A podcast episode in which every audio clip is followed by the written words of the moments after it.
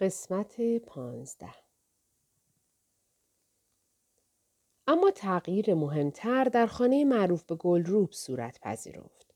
سردار سپه که عضو مقتدر کابینه و وزیر جنگ شده بود با کاری مداوم و شبانه روزی در پی دفع اشرار و ایجاد امنیت در کشور و در عین حال سیاست بازی بود. او زمانی که توانست کابینه قوام السلطنه را نیز سرنگون کند کم کم در بین رجال دشمنانی هم برای خود یافت که اولین آنها قوام السلطنه بود که سردار سپه را به چیزی نمی گرفت. اما مهمتر از آن ثروتی بود که ابتدا آهسته آهسته و از طریق پیشکش خوانین و بزرگان ایلات و توایف و مناطقی که خل اصطلاح می شدند و منطقهشان آروم می شد به او می رسید. هنوز چیزی نشده در بومهن نزدیکی تهران ییلاقی خرید و در صدد ساختن خانه‌ای در تهران برآمد. مهمترین تحولی که در خانوادهش رخ داد بارداری تاج الملوک بود و بزرگ شدن فرزندانش. به ویژه زهرا دختر دومش که هوش و شیطنتی بیش از اندازه نشان می‌داد که باعث آزار مادرش بود ولی به چشم پدر می آمد. در زیر پوست این تحولات چیز دیگری نیز در حال نطفه بستن بود. زدیت با سیاست انگلیسی ها که دیگر ارتشی در تهران نداشتند و به نظر می رسید قدرتی و نفوذی ندارند با شکست کابینه سید زیا علنی شد. نه فقط احمد شاه که کسانی که مشهور به دوستی با انگلستان بودند در فضای تازه می رفتند تا وجاهت ضد انگلیسی به دست آورند. پیش از همه نصرت و دوله نیاز به این ظاهرسازی داشت. او فردای تشکیل دولت قوام السلطنه و خلاص شدن از شر سید زیا وکیلان دوره چهارم را به خانه خود دعوت کرد و بعد از راضی کردن آنها خود به اتاق دیگر رفت و متن تندی علیه دولت ساقط شده و دستیسه های انگلیسی نوشت که عنوان آن را بیان حقیقت گذاشت و این اعلام جنگ رسمی به دولت انگلستان بود. در این متن نصرت و دوله پرده از روی وقایعی که بعد از سقوط دولت مشیر و دوله رخ داد برداشت و نحوه روی کار آمدن دولت کودتا را بیان کرد و در نهایت مداخلات بیگانه را برشمرد و خواستار برپایی مجلس و محاکمه و مجازات سید زیا و همدستان او شد و از بیگانگان خواست در امور داخلی ایران مداخله نکنند و بیطرف بمانند. این پاسخی بود که نصرت و دوله به تمام آنقدر ناشناسی و توطعه هایی می‌داد که در دو سه سال گذشته از دولت بریتانیا دیده بود. بنا به توصیه مدرس میکوشید تا لکه ای را که میدانداری قرارداد 1919 برنامه او زده بود پاک کند. چهل تن از نمایندگان برگزیده مجلس زیر این مقاله امضا گذاشتند و انتشار آن در مطبوعات نشان داد که برای نخستین بار نوعی همصدایی در کشور بین شاه، مجلس، روحانیون و رجال پیدا شده است. مطبوعات نیز یک صدا به میدان درآمدند. هیچگاه بریتانیا در ایران چنین رسوا نشده بود. بعضی آن را نتیجه قهری خروج نیروهای نظامی آن کشور از ایران می دانستند. بعضی تأثیر اعلامی چیچرین وزیر خارجه دولت شوروی را در آن می‌دیدند. سفارت انگلیس در تهران که نورمان هم به زودی آن را ترک گفت سکوت کرده و آشکارا عقب نشسته بود. سفارت روسیه به سرپرستی روتشتین روزنامه نویس و ادیب که در دل احمد شاه هم جا کرده بود شادمان بود و در این شادمانی سفارتخانه های فرانسه و آمریکا هم سهیم بودند. در فضای پدید آمده رضاخان که از دشمنی کلونل پسیان و قوام السلطنه بهره گرفته و با دریافت اعتبارات تازه آن قیام را سرکوب کرده بود دنبال خان سابق خود سردار معید رفت همان که روزگاری گوسفندانش را میچرانید همان که می‌دانست بر همه چیز خطه سرسبز سوادکوه مسلط است. بعد به تون کابون متوجه شد و قیام ساعد و دوله را سرکوب کرد. با هر یک از این اعمال او قدرتی بیشتر کسب می کرد. سفارت در لاک خزیده انگلیس ایادی خود را همه به حمایت سردار سپه تشویق کرده بود و این علامت را بسیاری از رجال جوانتر دریافت کرده و مدام در پی ایجاد روابط با سردار سپه بودند. مجلس چهارم را بالاخره قوام السلطنه پس از شش سال فترت گشود و نیروی تازه ای را وارد فضای سیاسی کشور کرد. 65 نماینده ای که به تهران رسیده بودند بعد از افتتاح مجلس توسط احمد شاه فورا معتمن الملک پیرنیا را به ریاست برگزیدند. حکیم الملک و مدرس نایب رئیس شدند. این خود نمادی بود که معنایی داشت. معتمن الملک به بیطرفی و وجاهت ملی شهرت داشت. حکیم الملک آنگلوفیل خوانده می‌شد و مدرس ضد انگلیسی. در این مجلس اکثریت را اعتدالیون به عهده داشتند که چهره های برجستهشان مدرس سردار معظم خراسانی و نصرت و دوله بودند که همه در این زمان ضد انگلیس و جزء زندانیان سید زیا. سوسیالیست ها گروه بعدی بودند که سلیمان میرزا اسکندری، سید محمد صادق تباتبایی و ملک الشعرا در آن بودند و حدود 29 تن به حساب آمدند. عده از رجال صاحب عنوان مانند مشیر و دوله، سید یعقوب انوار و چند روحانی دیگر نیز به هیچ دسته متمایل نبودند ولی عملا به اعتدالیون گرایش داشتند. بهترین سخنران این مجلس سردار معظم خراسانی بود که مدرس او را یگان ناطق مجلس شورای ملی خواند. او و مدرس بیشترین تأثیرها را میگذاشتند و امکانات فرمانفرما در بست در اختیار آنها بود.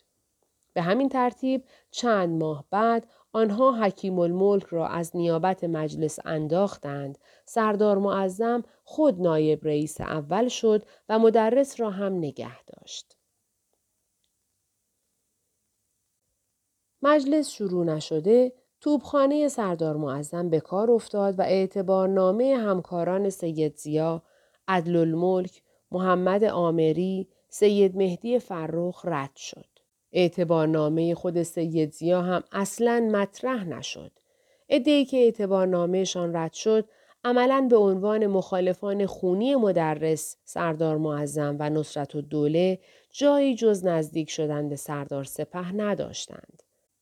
در حالی که خوانین و مالکان که معمولا در مجلس بودند نیز مدام نیاز به وزارت جنگ پیدا می کردند چرا که اختشاش و شورش و ناامنی بیش از همه به آنان ضرر و زیان می رساند، رضاخان نیز در هر یک از این فرصتها آنان را در صف معتقدان خود قرار می‌داد و در این کار به دستبندی های داخل مجلس اعتنایی نداشت. گویی ناگهان تمامی شرایط در کنار هم قرار گرفته بود تا او را بالاتر ببرد و قدرت ببخشد. جز که خودش هم قابلیتی غیر قابل تصور از خود نشان می‌داد. در بازیگری و جلب آدمها یک بار استعدادی در او ظاهر شده بود.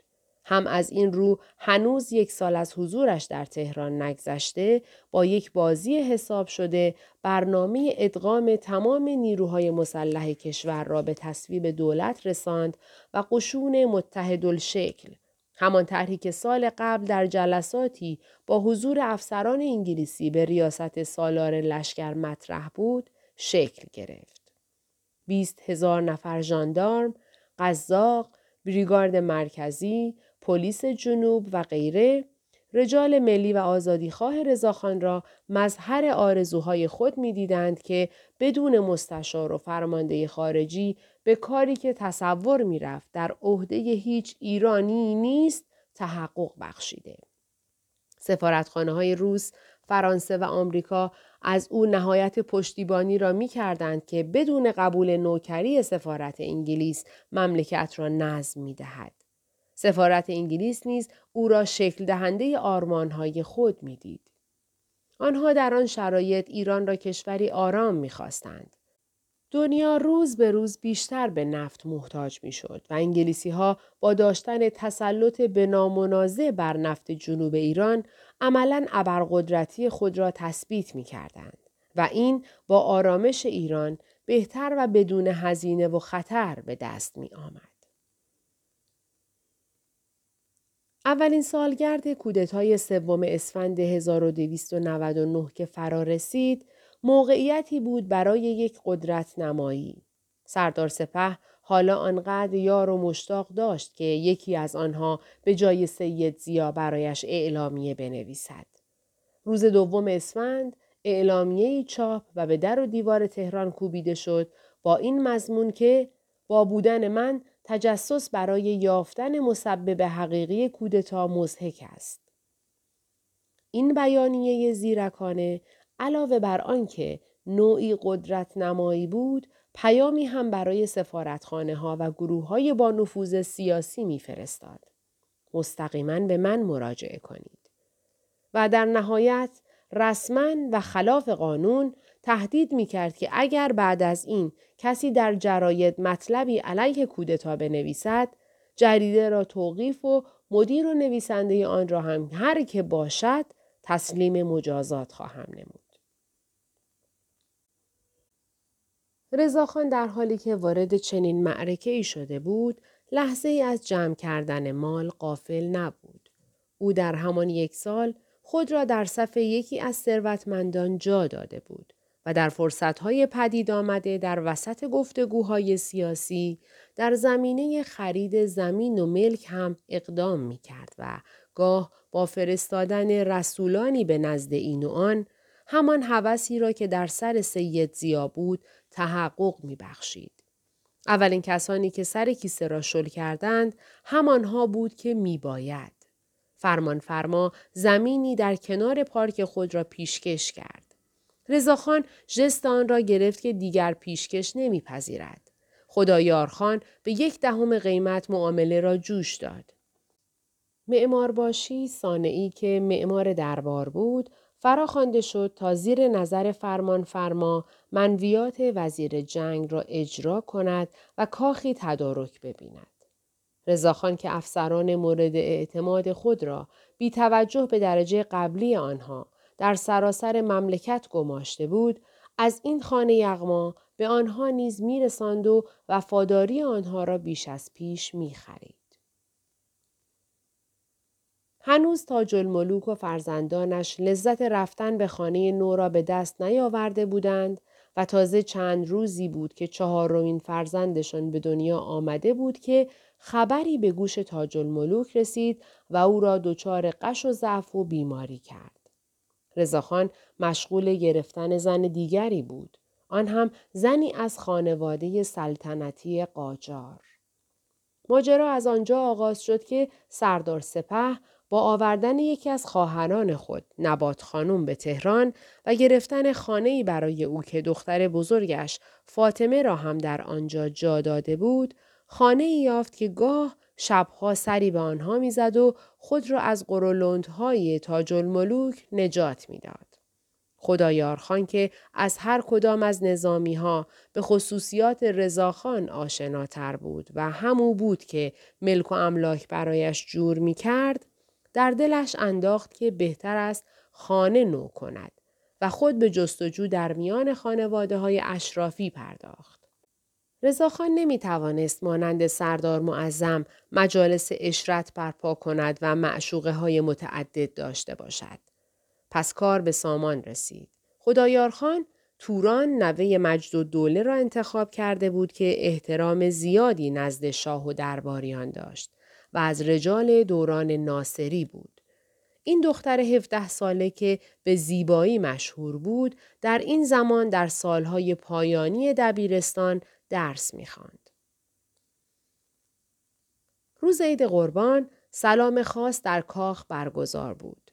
احمد شاه که فردای آن روز به فرنگ می‌رفت شادمان بود و به ظاهر توانسته بود بحران حاصل از کودتا را از سر به در کند.